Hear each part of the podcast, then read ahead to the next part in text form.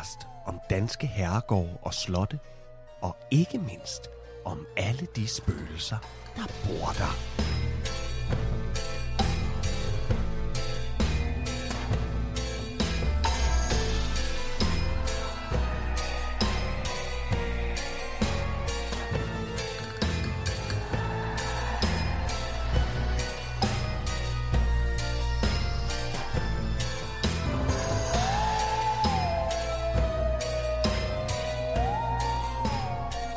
Velkommen til Den Hvide Dame, afsnit 19. Hvis du lige fik lyst til lidt Danmarks historie med spøgeri til dessert, så skal du bare blive hængende lige her. Mit navn er Trine Gadeberg, og overfor mig sidder Kasper Lefebvre. Maui, Yes, velkommen til Kasper. tak skal du have. Øh, nu øh, med forkølelse, faktisk for os begge to. Men vi lover, at øh, dette afsnit er coronafrit. Corinne, vi holder afstand. Vi, er, vi holder afstand, vi er også testet. Vi er ikke corona, vi er bare lidt forkølet. Ja. Så hvis, øh, hvis øh, dette afsnit har en lettere nasal klang med, øh, med lidt snot i ascendanten, så er, det, så er det bare os to, der er lidt forkølet. Ja. Men det går nok. Prøv at Trine, jeg skal, jeg skal bringe et øh, såkaldt, øh, hvad hedder sådan noget, hedder det dementi eller sådan noget, det ved jeg ikke. Det er også lige meget. Jeg kom til at høre en af de gamle afsnit, og i det afsnit øh, om... Øh, jeg kan ikke engang huske, hvad det er for et afsnit. Det er også lige meget. Jeg hører bare mig selv sige, øh, den enevældige konge, Christian 4. Og det er jo simpelthen forkert. Og det er ikke, fordi jeg ikke ved, at han ikke var enevældig, for det var han ikke. Men øh, jeg ved simpelthen ikke, hvorfor at jeg konsekvent, ikke bare en, ikke bare to, men tre, fire, fem, seks, syv gange i løbet af den podcast, siger den enevældige øh, Christian 4. Men jeg tror måske, det er, fordi du er så stor fan af ham. For så Jeg tror, ind det er bare, at han er en enevældig stor. Ja. Ja, det er nok det. Ja. Men der var jo også en lytter, der, der, der kommenterede det. Så, Nå, okay, jamen, Ja. så, er det jo, øh, så er det jo øh, helt at holde på sin plads. Ja. Og øhm, så du lægger dig ned nu, Kasper. lægger mig fladt ned undskyld. og, og undskylder. Ja. Øhm, Og når du har sagt vil det- jeg gerne vise mig, at jeg, det kan vi godt gøre. Vi kan godt gå ud og sige undskyld, når der begås en fejl. Og ja. det øh, bliver nok ikke sidste gang, Nej. Øh, at der kommer til at blive begået fejl. Men øh, nu siger det bare, fordi det er selvfølgelig noget virkelig vrøvl. Ja, men jeg, jeg, jeg, du er tilgivet, og det tror jeg også, at, at lytterne har gjort. Og det er Jeg jo også, når man, det. skal, når man skal koge så mange 100 års historier ned, som du skal ikke til. Små at- 20 til- minutter. Ja, så, så kan der ske nogle små ting. Ja, sådan er det jo. Men øh, skal vi ikke bare hoppe ud i, i dagens... Øh, Det er gammel Estrup, vi skal til i dag. Ja.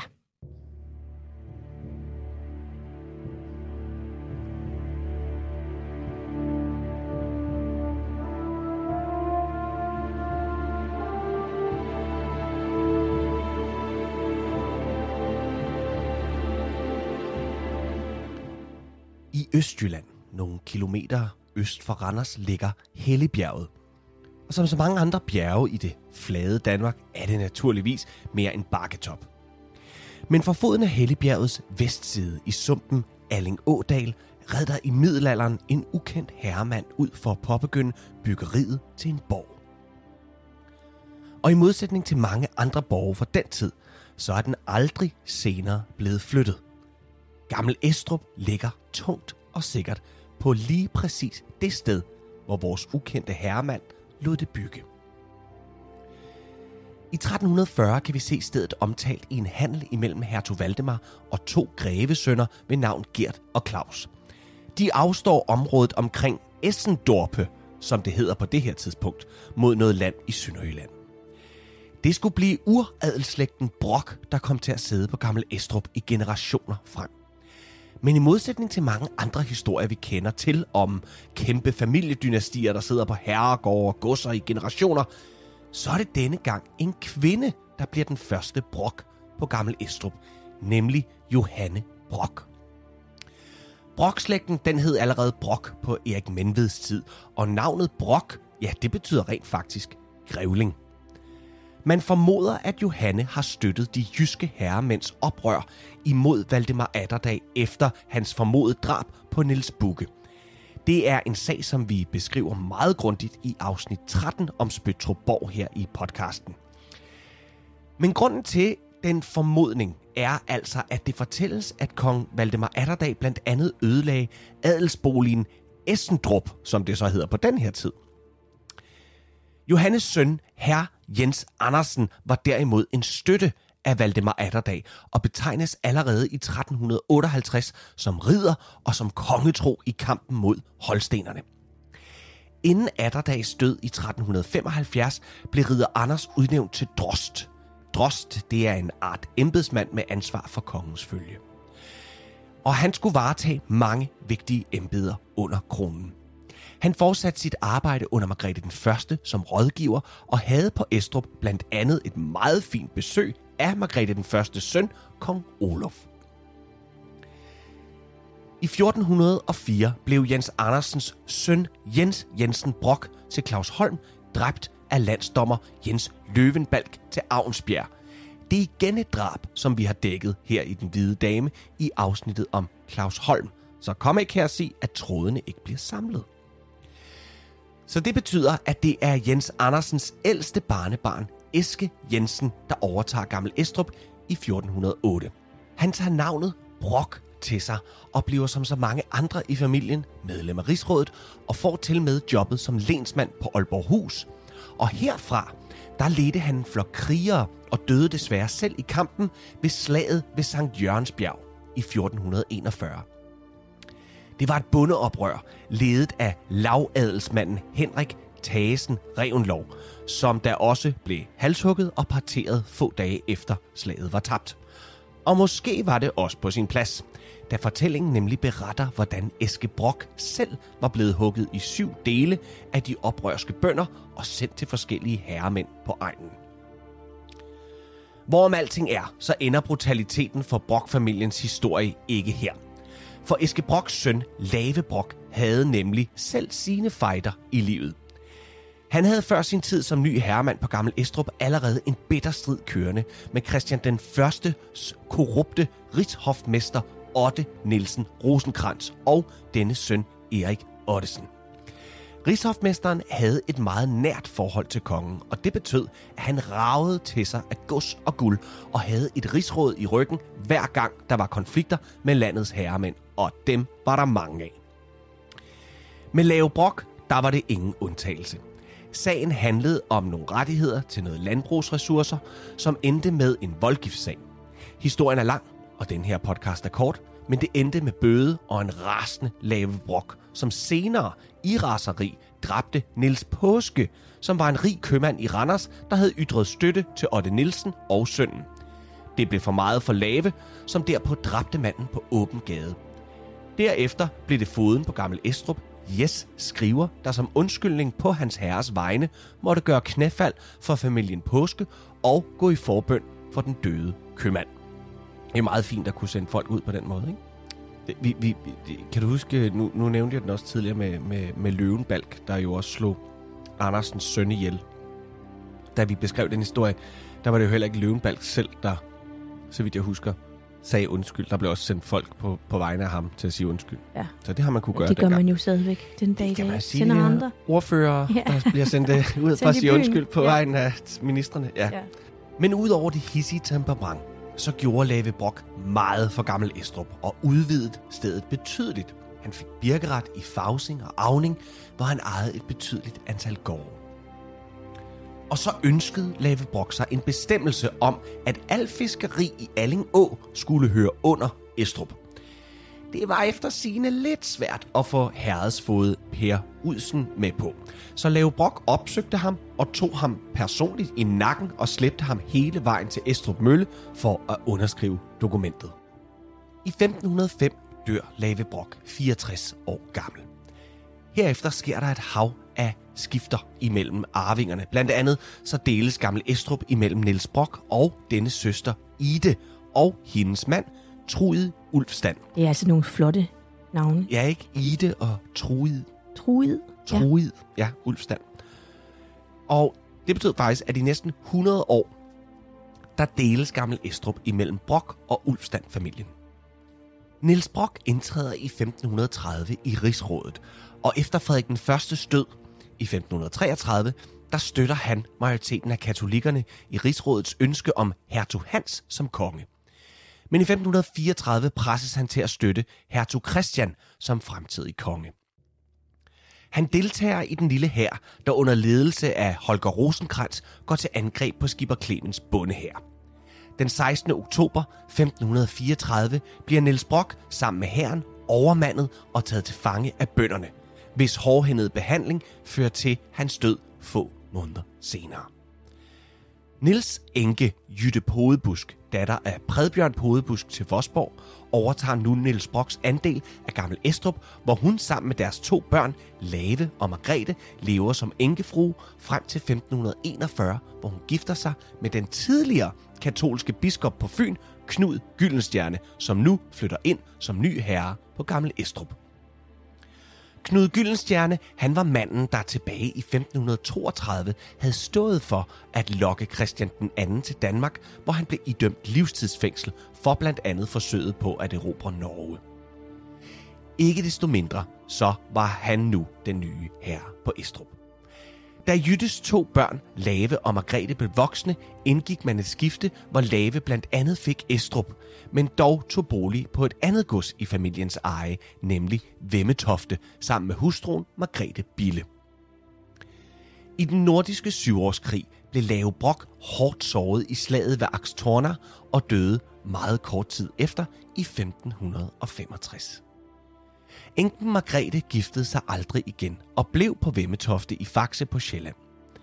Hendes og Laves to sønner, Nils og Eske, tog på uddannelsesrejse i udlandet, som det var skik og brug for adelen.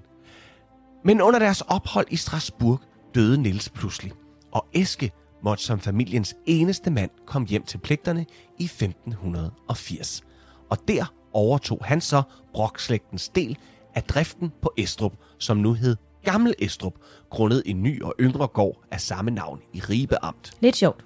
Ja. Og det er faktisk meget, meget tæt på, hvor jeg er opvokset ved Nå. Holsted. Den ligger i, i Brørup. Nå, for fint. Ja. Eske Brock, han gjorde ikke tjeneste ved hoffet eller kanseliet. Han tog fat på gården og fik gjort meget ved det efterhånden ret faldefærdige gamle Estrup, som ikke rigtig var blevet holdt ved lige siden en gang før Knud Gyldenstjerne, som til synlædende ikke havde fattet den store interesse for vedligehold. Eske fik i løbet af ret kort tid styr på landbrug, handel og finanser, og han blev meget velanset og ikke mindst meget velhavende. Han giftede sig med Christance Wiffert, som var datter af Axel Wiffert til Axelvold i Skåne. Han udvidede bøndergods, og så købte han Ulfstand-familien ud af Gammel Estrup. Ved Christian IV's regeringstiltrædelse i 1595 blev Eske medlem af Rigsrådet og blev lensmand for Dronningborg Len, som blandt andet indbefattede Randers by plus en lang række omliggende herreder, faktisk syv i alt. Han tog fast bolig på Dronningborg, men tog sig rigtig godt af hans mange forskellige godser og gårde rundt omkring i landet. Han var en utrolig arbejdsom herre, som aldrig tog sig nogen høje poster ved selve hoffet. Han var nemlig godssamler, og ifølge hans imponerende kalender for årene 1606 til 1622, der kan vi se, hvordan han rejser rundt til alt sit gods året rundt, og særligt til Gammel Estrup, hvor han opholdt sig en hel del, da han anså det for at være sin vigtigste gård. Under Kalmarkrigen lå han alvorligt syg i Halland, men Christance og deres to døtre, Jytte og Margrethe, rejste op til ham og plejede ham, til han kom til hægterne igen. I 1622 døde deres eneste søn, Lave, kun 22 år gammel, på studieophold i Paris, og den traditionelle arvefølge blev dermed brudt. Det blev den ældste datter, Jytte, som tilbage i 1614 havde giftet sig med Jørgen Skel, der nu stod til at arve. Den 15. december 1625, der dør Eske Brock som sidste mand i Brock-slægten, og han blev stedt til hvile med slægtens våben som symbol på det afsluttede kapitel i Danmarks historie. Ej, det var en smuk gestus. Det er rigtig flot. Jeg Ja. bliver, jeg, det er sådan noget, der, der jeg bliver helt, du ved, Ja. rørstrømsk og historisk Ja, glad. ja. Jeg synes, sådan noget er så fint, når, når de der øh, store mænd øh, og lige kvinder... Ja, du ved, man ligesom ved, at Det sidste slut med graven, ja. Gammel Estrup er nu på skelhænder. Og her i Den Hvide Dame, der kender vi selvfølgelig den berømte slægt. Nok mest for Ingeborg Skel til Vorgård, som var død 20 år tidligere. Men nu tilbage til Gammel Estrup, som havde fået mere gods tilknyttet sig igennem skelerne. Jørgen og Jyttes søn, Christen Skel, også kendt som Den Rige, fik Gammel Estrup til at vokse endnu mere. Og i 1652, da han giftede sig med Begitte Rosenkrantz, der fik de yderligere 4-5 gårde i medgift. Han var som mange andre på den tid en ivrig alkymist, som fordrev tiden i forsøget på at fremstille guld i hans laboratorie i kælderen i det sydvestlige hjørnetårn. Som man kan se den dag i dag. Altså nede i kælderen, der er sådan en alkymistkælder. Ja, hvor Ja. han har siddet der. Ja. Han var så ikke en af dem, der gik øh, helt i, øh, i, øh, I spåner over i spåner over det, og helt i hundene, som øh, vi kender det fra Då, blandt andet. Ikke? Det er Ja. nok den mest kendte alkymist.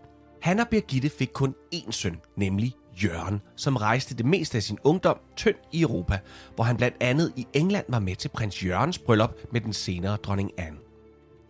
Hjemme i Danmark igen fik han af Christian den 5. titel af kammerjunker og blev også tilbudt at blive optaget i den nye lensadel. Men Jørgen afslog, og det faldt bestemt ikke i god jord hos den, og nu siger det, enevældige konge, og denne gang er det rigtigt. Det kom til udtryk, da Jørgen Skel i 1690 friede til den unge komtesse Alefeldt, og kongen afslog. Med den bemærkning, at folk af lige stand var bedre skabt for hinanden. Ui. Der har været en lille catfight derimellem. Ja. Hvis ikke du vil være med i klubben, så... Mi, mi, mi, mi, mi. Nå. Mm.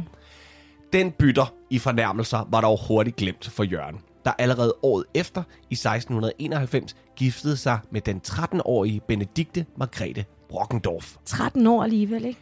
Ja, jeg tror ikke engang, det er det yngste, de har været gift dengang. Det er helt vildt. Sådan er det. det ja, det, er- det, er jo, det, er jo, det er jo, lyder fuldstændig vanvittigt i vores ører i dag. Ikke? Men mm. altså, øhm, dengang der handlede det jo oftest om... Øh, Penge og...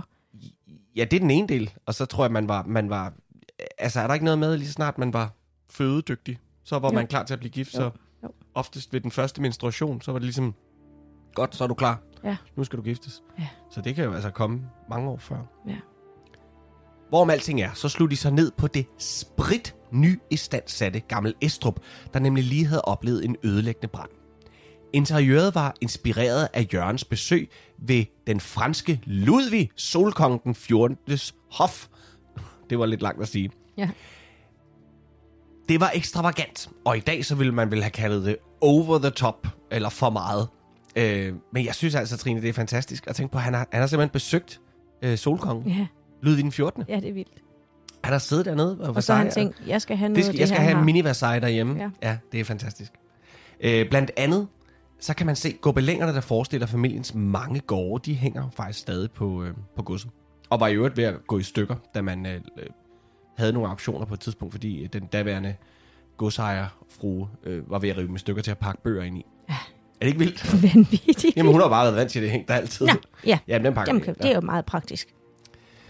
I 1695 der dør Jørgen Skel, og hans kun 17-årige enke føder samme år deres søn Christen Skel.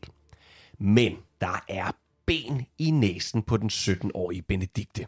I de kommende år, der står hun som enlig mor for driften, og ikke bare får hun det til at løbe rundt på Gamle Estrup. Nej, nej, nej. Hun driver stedet, og hun udvider det med nye gårde og opretter et stamhus for sønnen Christen. Øh, stop lige øh, en halv øh, stamhus. Ja, Altså, stamhus, Det lyder, ja, det, det, det er jo igen sådan en arvemæssig ting. Det, det er et gods, som udelt skal arves af den ældste søn. Det er et stamhus. så det er uanset hvordan omledes, så skal det bare være den ældste søn. Det er ham. Mm. Han er, der er ikke noget at rafle om. Nå. Hun leder og fordeler, og er i det hele taget en rigtig, rigtig dygtig godsejer. Da hun fylder 22 år, der gifter hun sig med grev Christian Ditlev Reventlow. Sønnen Christen Skel gifter sig i 1716 med baronesse Augusta Winterfeldt. Han gør militærtjeneste og opnår rang af oberst over et fynsk regiment.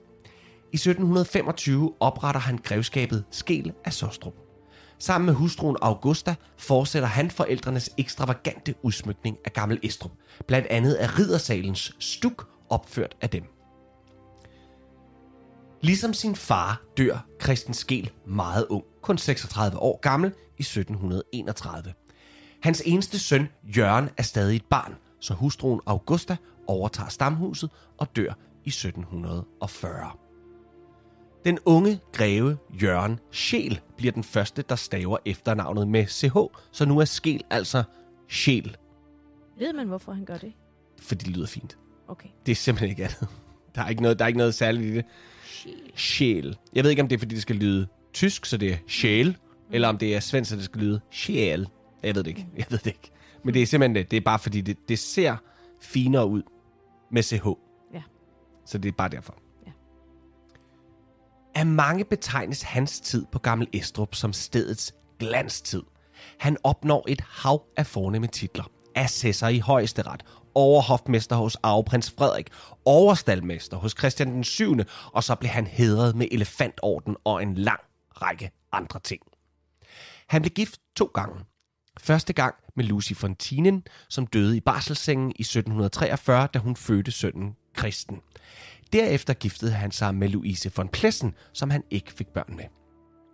Sønnen Christen, Christen gjorde diplomatisk karriere, blandt andet som gesandt i St. Petersborg, men også han blev ramt af sjælforbandelsen, som jeg vil tillade mig at kalde den, og døde pludselig som 28-årig.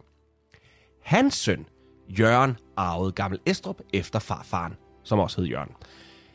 Men det var en økonomisk rådbutik, han overtog.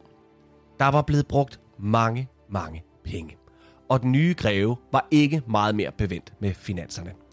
Han solgte en del af gården fra og optog lån i huset, og til sidst så måtte han afholde auktioner, hvor der blev solgt fra af familiens skatte. I 1823 lod regeringen hans grevskab komme på auktion for at betale en skattegæld. Jørgen Scheel selv døde i 1825, og små 100 år efter, der er det hele slut med greverne Scheel på Gammel Estrup. Efter en del år med politisk omvæltning, som ramte den danske adel rigtigt hårdt, og især Gammel Estrups adel. Øh, og det skete selvfølgelig i forbindelse med det, der hedder lensafløsning. Og det er et kapitel for sig, som vi vil komme ind på i et senere afsnit. Det lover jeg, fordi det er sådan en, der kræver lidt mere tid. Øh, men jeg kan sige korte træk, så er lensafløsningen, det er mere eller mindre en, en, en amputering af, af adelens privilegier. Altså arveret og alting, det stopper.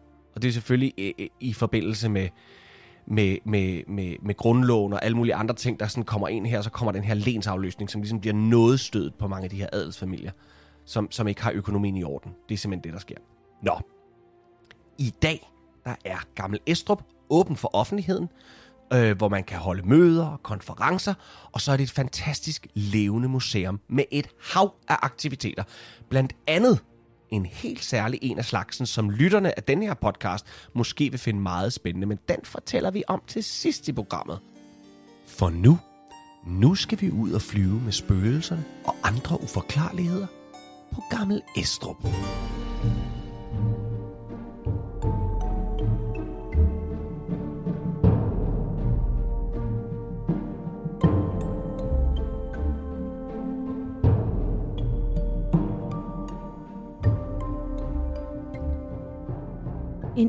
Lærerinde var i færd med at undervise Lensgrevens børn på herregården.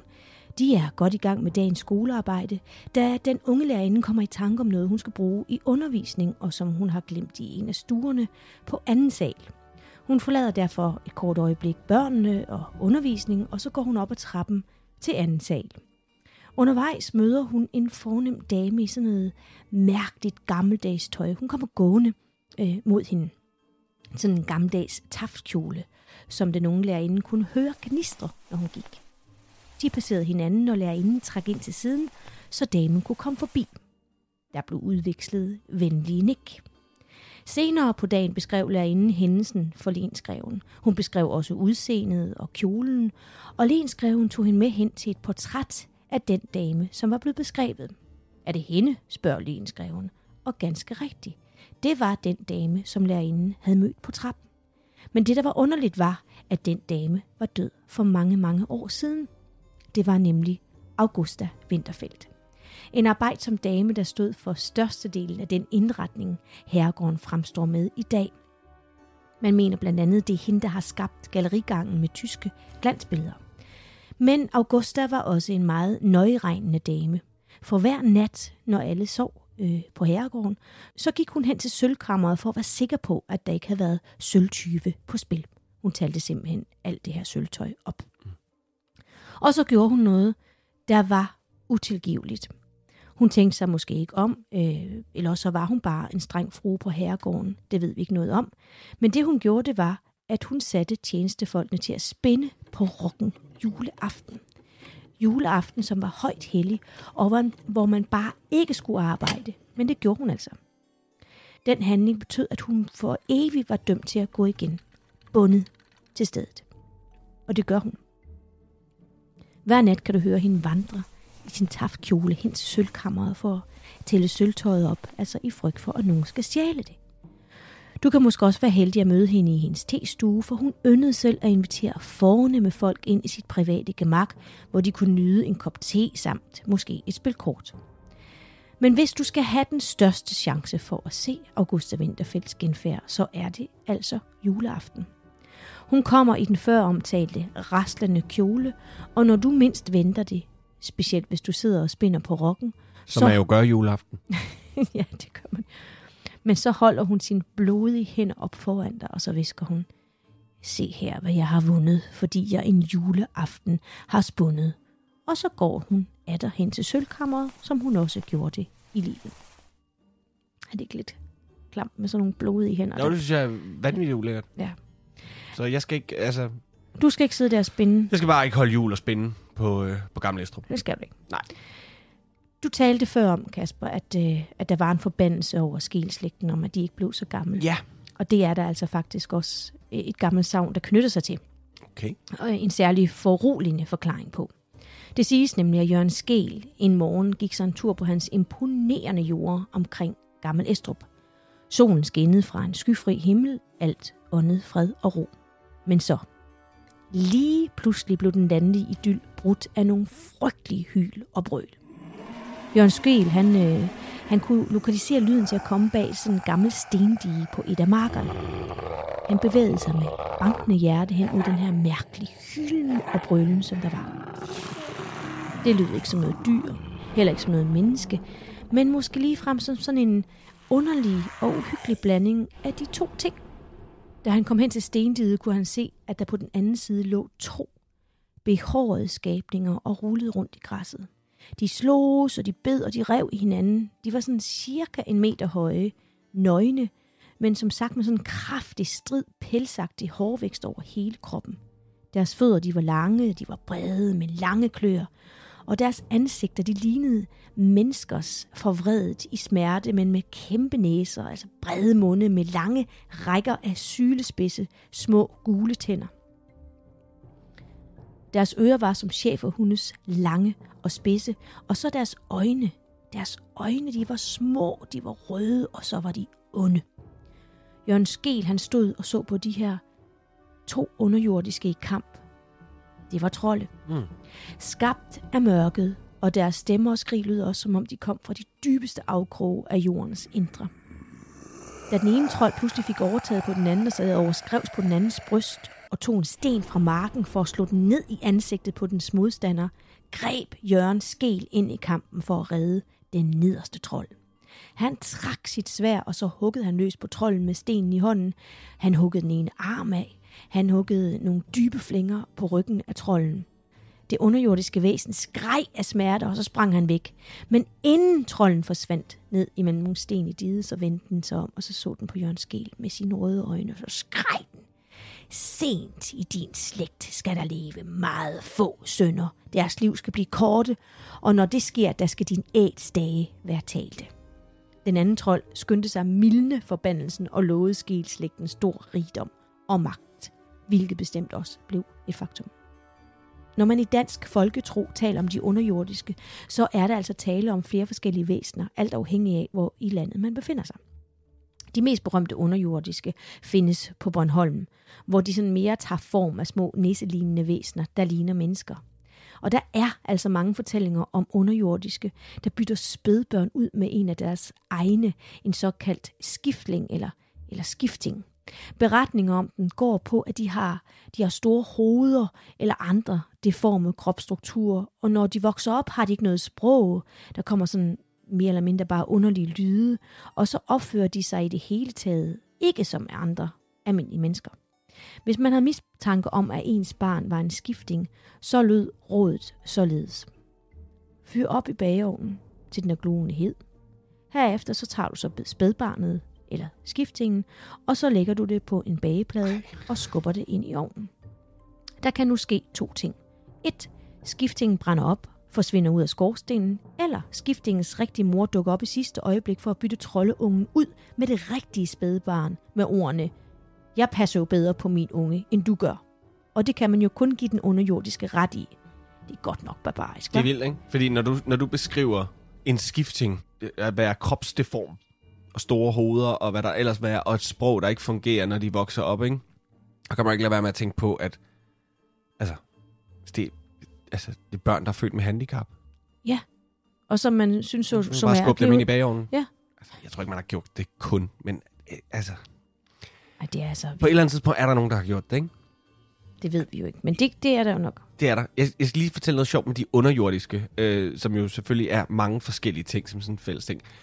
For det er faktisk sådan, at på Island, der, øh, der er der rigtig mange steder, hvor man undgår at, at springe øh, sten og bjerge i stykker, når der skal anlægges nye veje. Man kører det simpelthen udenom, øh, for ikke at forstyrre de underjordiske på Island. Det gør man den dag i dag. Det er vildt, ikke? Er det ikke vildt? Jo, men Jeg synes, det, det- det er også det- sådan respektfuldt af det der. Ja, på en eller anden mærkelig måde. Altså, At- det er at- måske ikke uh, verdens bedste ting for infrastrukturen, men, uh, men jeg kan godt lide, at man, uh, at man et eller andet sted ja, har en tradition om at sige, det, det gør vi. Vi springer ikke den sten i stykker, fordi den tilhører garanteret en trold eller en nisse eller noget Ja, andet. Så ja, ja. Man, man, man er simpelthen bange for, at, uh, at der går ged i den, hvis, uh, hvis, hvis de gør det. Så sådan en, en gammel overtro har simpelthen på fornemmeste vis stadigvæk et, et, et slags greb i den moderne ja, verden. i den moderne verden. Ja. Ja. Det er ikke alle steder, men, men mange steder. Ja. Ja, er sjovt. Men altså Kasper, i 1926 var det altså slut med grevskabet på Gammel Estrup på grund af den her lenes afløsning. Læsafløsning blandt andet, ikke? Som Ja. ja. er, den, er, den er i hvert fald øh, med til at give noget stød Ja. på dem. Og op igennem adelslægten havde man altså fået samlet sig en masse værdifulde kunstgenstande i form af, møbler, øh, sølvtøj, tæpper, bøger, malerier og meget mere, gobelinger osv. osv. Og alle disse ting blev nu afhentet af familiemedlemmer. Og så blev der holdt en auktion på Herregården, og året efter afholdte man endnu en auktion på Palæet Charlottenborg i København med alle de her kunstting. Øh, ved disse to auktioner forelå der optegnelser over, hvad der var blevet solgt og til hvem, og man har sidenhen skaffet sig en del af det oprindelige inventar tilbage ved en bunds, øh, ved en til bundsgående research. Men der er en hemmelig skat, Mm. eller rettere en hemmelig kunstskat. For i hovmestergangen, som befinder sig på anden sal, er der i væggen formet 16 gipsrammer, som alle indikerer, at her har der hængt malerier, der passede til disse rammer. Man fandt en videre frem til, at ingen af de malerier, der blev solgt på de to officielle auktioner, kunne passe ind i de her rammer. Så man var nu klar over, at der var 16 malerier, der på mystisk vis ikke var blevet registreret. Mm. Man vidste, at der var blevet afholdt en lokal auktion, hvor tingene, der skulle under hammeren, ikke var blevet registreret. Og hvorfor må de ikke var det? Det var det store spørgsmål. Men man fandt altså et billede, som var taget sådan kort før, at Estrup blev tømt for inventar. Og der kunne man faktisk se, at der hang billeder, der passede ind i hver gipsramme på væggen. Og der ydermere også var et skab, som var dækket til med et stykke stof. Nu blev der virkelig sat gang i den store efterforskning. Hvor var de billeder, og hvorfor var de væk? Man kørte det her billede, man fandt, igennem en scanner, og så kunne man altså se nogle skygger fra de her billeder. Og der kunne man ane, at det blandt andet var et billede med Frederik den 3. og dronning Sofie Amalie, og at det derfor stammede fra 1600-tallet. Man fandt så frem til, at det var maleren Gert Ditmos. Nu havde man altså noget at gå videre med. Man kontaktede derfor Frederiksborg Museum, for de har en database med optegnelser af stort set al kunst i Danmark. Det gav på det. Maleriet med Frederik den 3. og dronningen befandt sig på Løvenholm gods, altså 10 km fra Gammel Estrup. Og lidt efter lidt lykkedes det at opspore de forskellige malerier. Man stiller sig også ofte det spørgsmål, er der mon andre værdifulde ting, der gemmer sig andre steder i landet, og som på mystisk vis også er forsvundet? Man taler i hvert fald om en skjult skat på Gammel Estrup, og man har hørt fra fontinekammeret nogle mænd sidde og bladre i papirer. Måske leder de efter de manglende kunstregistreringer. Jeg vidste for eksempel ikke, at Frederiksborg Museum havde sådan en, eller har en database med optegnelser af stort set alt kunst. Ja, men det kommer efter lensafløsningen. Øh, øh, og det, og, øh, altså, det kan vi næsten lave et særafsnit om. Det, det er en fyr ved navn Otto, øh, Otto Andrup, som indsamler alt det, alt det her herregårdsgods efter lensafløsningen. Og det er ham, der vurderer det. Nå, altså indsamler de forskellige steder rundt i landet. Ja, og de køber jo noget til museet selv. Og det vil sige, det er hans vurdering af tingene, som de så køber til den pris. Så, lidt bisset kunne man sige. Måske har han vurderet mange ting til under den pris, hvad de egentlig har været værd. Og det har man vidst på Gamle Estrup. Og derfor har man holdt en ekstraordinær, øh, uofficiel auktion, mm. for at få solgt tingene til de ting, det nu engang var værd, synes de. Fordi at ham her, øh, Andrup, han, øh, han købte det jo øh, mere eller mindre til billige penge, og så havde de et, øh, et fedt museum, der indeholdt øh, vanvittige værdigenstande. Så at det i sig selv er en sjov lille historie, som vi måske kan dykke ned i senere. Det er, det er, lidt, det er lidt bisset, det der foregår. Ja. Men der er mange andre mysterier på Gammel Estrup. Der er puslerier rundt omkring. Anders Sinding, som er den nuværende museumsformidler, han har også oplevet gardiner, der blafrer og lyder døre, der åbner og lukker i. Og selvom de er tunge som et ondt år. En tidligere portner på stedet har også fortalt, at en aften han var alene på herregården, og alle slottets gardiner var trukket for, som de jo altid er, når herregården cirkunat. Mm. Så opdagede han til sin store skræk, at der gik en person med sterinlys i hånden op i riddersalen. Portneren han blev simpelthen så flov over, at de havde glemt en turist, og de endda også havde låst ham inde, øh, da de lukkede ned tidligere, altså da museet Mm, øh, mm. Han styrtede op for at komme den indespærrede turist til undsætning. Men, som du næsten kan forudse, Kasper, Ja. der var ingen. Port, Uh. Portneren gik... Jeg havde altså lavet turisten blive. Nej, Kasper. Jamen sådan er det. Jeg var ikke smuttet der. Du var ikke gået derop. Nej, Men du kunne ikke vide, at det var et spøgelse. Fordi du kan jo regne ud, at alt efter mørkets frembrud, der ikke bør være på stederne, det må, Gud Det må tager- blive. det må blive et spøgelse Ja. i min verden. Men du kan næsten forudse, som jeg siger, Kasper, da han gik derop, Ja, for satan. der var ikke nogen. Nej. Der var ikke en sjæl ud, af ham selv, ud over ham selv. En tidligere museumsinspektør har også oplevet noget mærkværdigt. Øh, museumsinspektøren bad sin søn gå op i en af stuerne for at sætte nogle stole på plads, som de havde brugt tidligere på dagen. Det gjorde sønnen. Men da der var gået lidt tid, så hørte han bump i gulvet. Altså museumsinspektøren hørte gulv, Mm. bump i gulvet. Sønnen hoppede op og ned på stolene og trak dem hen af gulvet, hvorefter han hamrede dem hårdt ned i gulvet. Nej. Museumsinspektøren blev altså, mildt sagt, temmelig vred på sin søn, som behandlede de her antikke møbler så respektløst. Det kan man godt forstå. Ja da. Museumsinspektøren ilede derop, også af, af frygt for, at alt det her trammeri sådan kunne øh, forårsage, at det gamle stukloft vi falde Ja, ned. flænger i tingene og sådan Ja. noget. Ja. Men da han kom derop, fandt han ingen. Sønnen var for længst gået i bad og havde slet ikke været i rummet. Museumsinspektøren følte også, at han, han sådan blev iagtaget, når han gik rundt på, på herregården. Og en dag sagde han for sjov, da han gik igennem riddersalen ved midnatstid. Nå, Eske Brok, klokken er 12. Så er det din tid til at tage over. Og i det, han sagde det, der for der en flagermus øh, forbi hans ører. Og han blev simpelthen så forskrækket, at han tumlede rundt på gulvet. Og da han senere øh, beskrev den her oplevelse for en ældre dame, som førhen også har været knyttet til stedet, så sagde hun altså, at det var Eske Brok, fordi han viste sig ofte som en flagermus. Og der er mange flagmus på Gamle Estrup, og det er der den dag i dag. Ja. Altså, det, der er virkelig mange deroppe. Ja, men Så. det kan jo ikke være Eske Brok alle sammen. Nej, men en af dem er. Ja. Herregården har jo selvfølgelig også, som herregård har, hestevogne og kareter, øh, som ja. man kan høre, der kører ganske usynligt igennem porten. Faktisk er der to. Den ene mener man er Benedikte Brockdorf, og den anden er Jørgen Skel. Men ved Jørgen Skels øh, hestevogn og karet, der følger altså en sort hund med hvid ring om halsen med.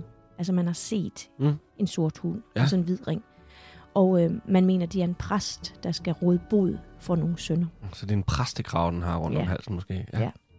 Og så er der jo også i et af værelserne en blodplet, som ikke kan vaskes af. Selvfølgelig. Ja. Og der er to mulige historier knyttet til den, blod, øh, til den blodplet. Mm. Jeg kan ikke sige blodplet.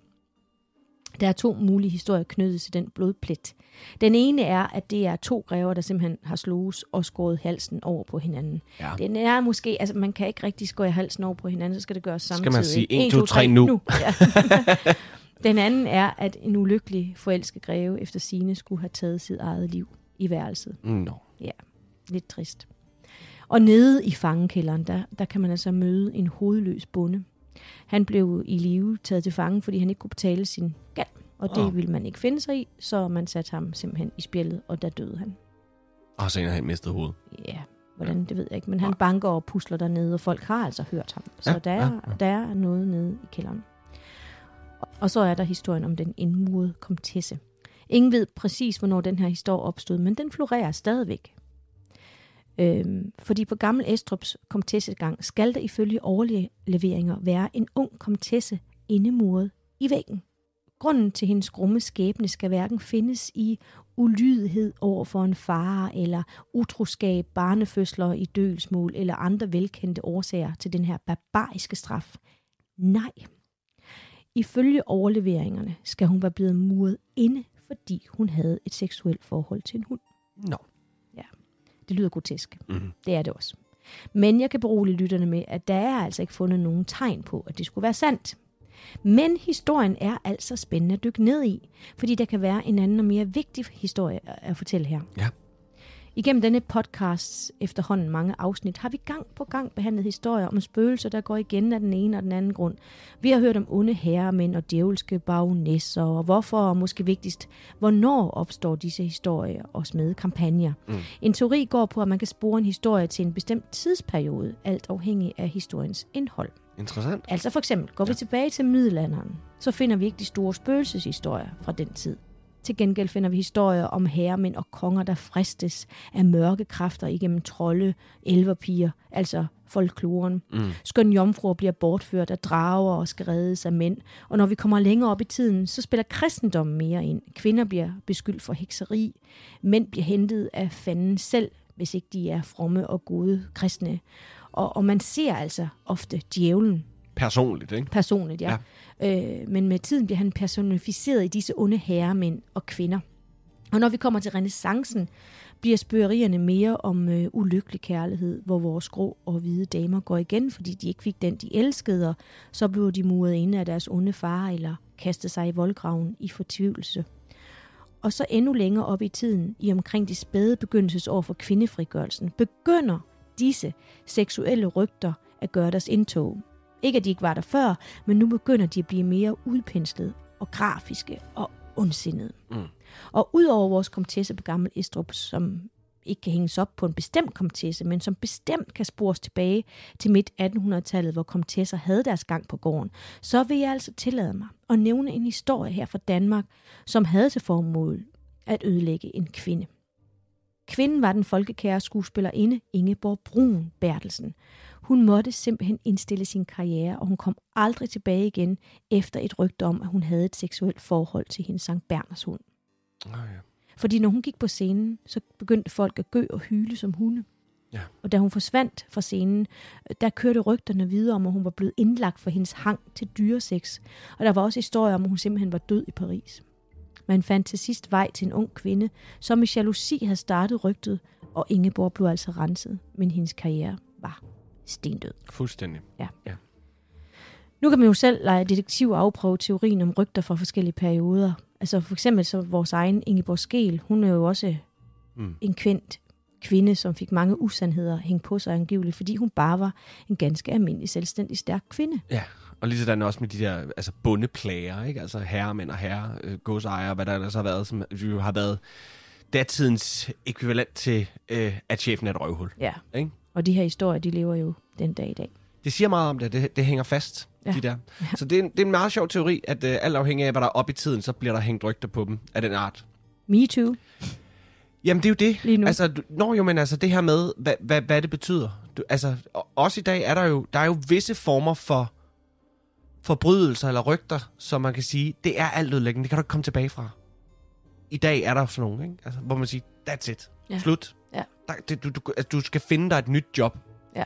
Du kan aldrig komme tilbage og, og være det, du var inden da. Du er klistret inde i, i, i det. Det er jo faktisk, det er faktisk lidt uhyggeligt at tænke på, hvad vi, hvad vi kan. Ja, det er bare sjovt, det lever den dag i dag. Ja, nu er det bare uden spøgelseshistorie. Ja. Nå, det var alt, hvad vi har valgt at bringe den her gang. Husk, at I kan finde os på Facebook og Instagram, og der vil vi elske at være venner med jer. Det vil vi. Og så skal I huske, at Gammel Estrup er åben for offentligheden, og at de snart har et særligt arrangement, som Kasper teasede lidt for i starten. Ja. Nemlig Allerhelgens aften, hvor man på Gammel Estrup gør lidt mere ud af det, for her bliver de mange spøgelser og deres historier levende gjort på stedet. Det skulle efter sine være en ret uhyggelig og meget, meget sjov oplevelse, som man kan læse mere om på Gammel Estrups hjemmeside. Og så skal vi også huske at sige en særlig tak til museumsformidler på Gammel Estrup, Anders Sinding, som du også nævnte. Han har været en kæmpe hjælp til det her afsnit med masser af viden og gode historier, så tak til ham. Næste gang, der skal vi besøge det berømte Egeskov Slot, som har en underlig dukke på loftet og en vild historie om en endemuret kvinde. Meget øh, ting, hvad vi, lige har, ja, hvad vi har talt om. Men det er alt sammen næste gang. Indtil da, så skal jeg sige tak til dig, Trine. Tak til dig, Kasper. Og til vi lyttes ved igen, så må I have det uhyggeligt godt.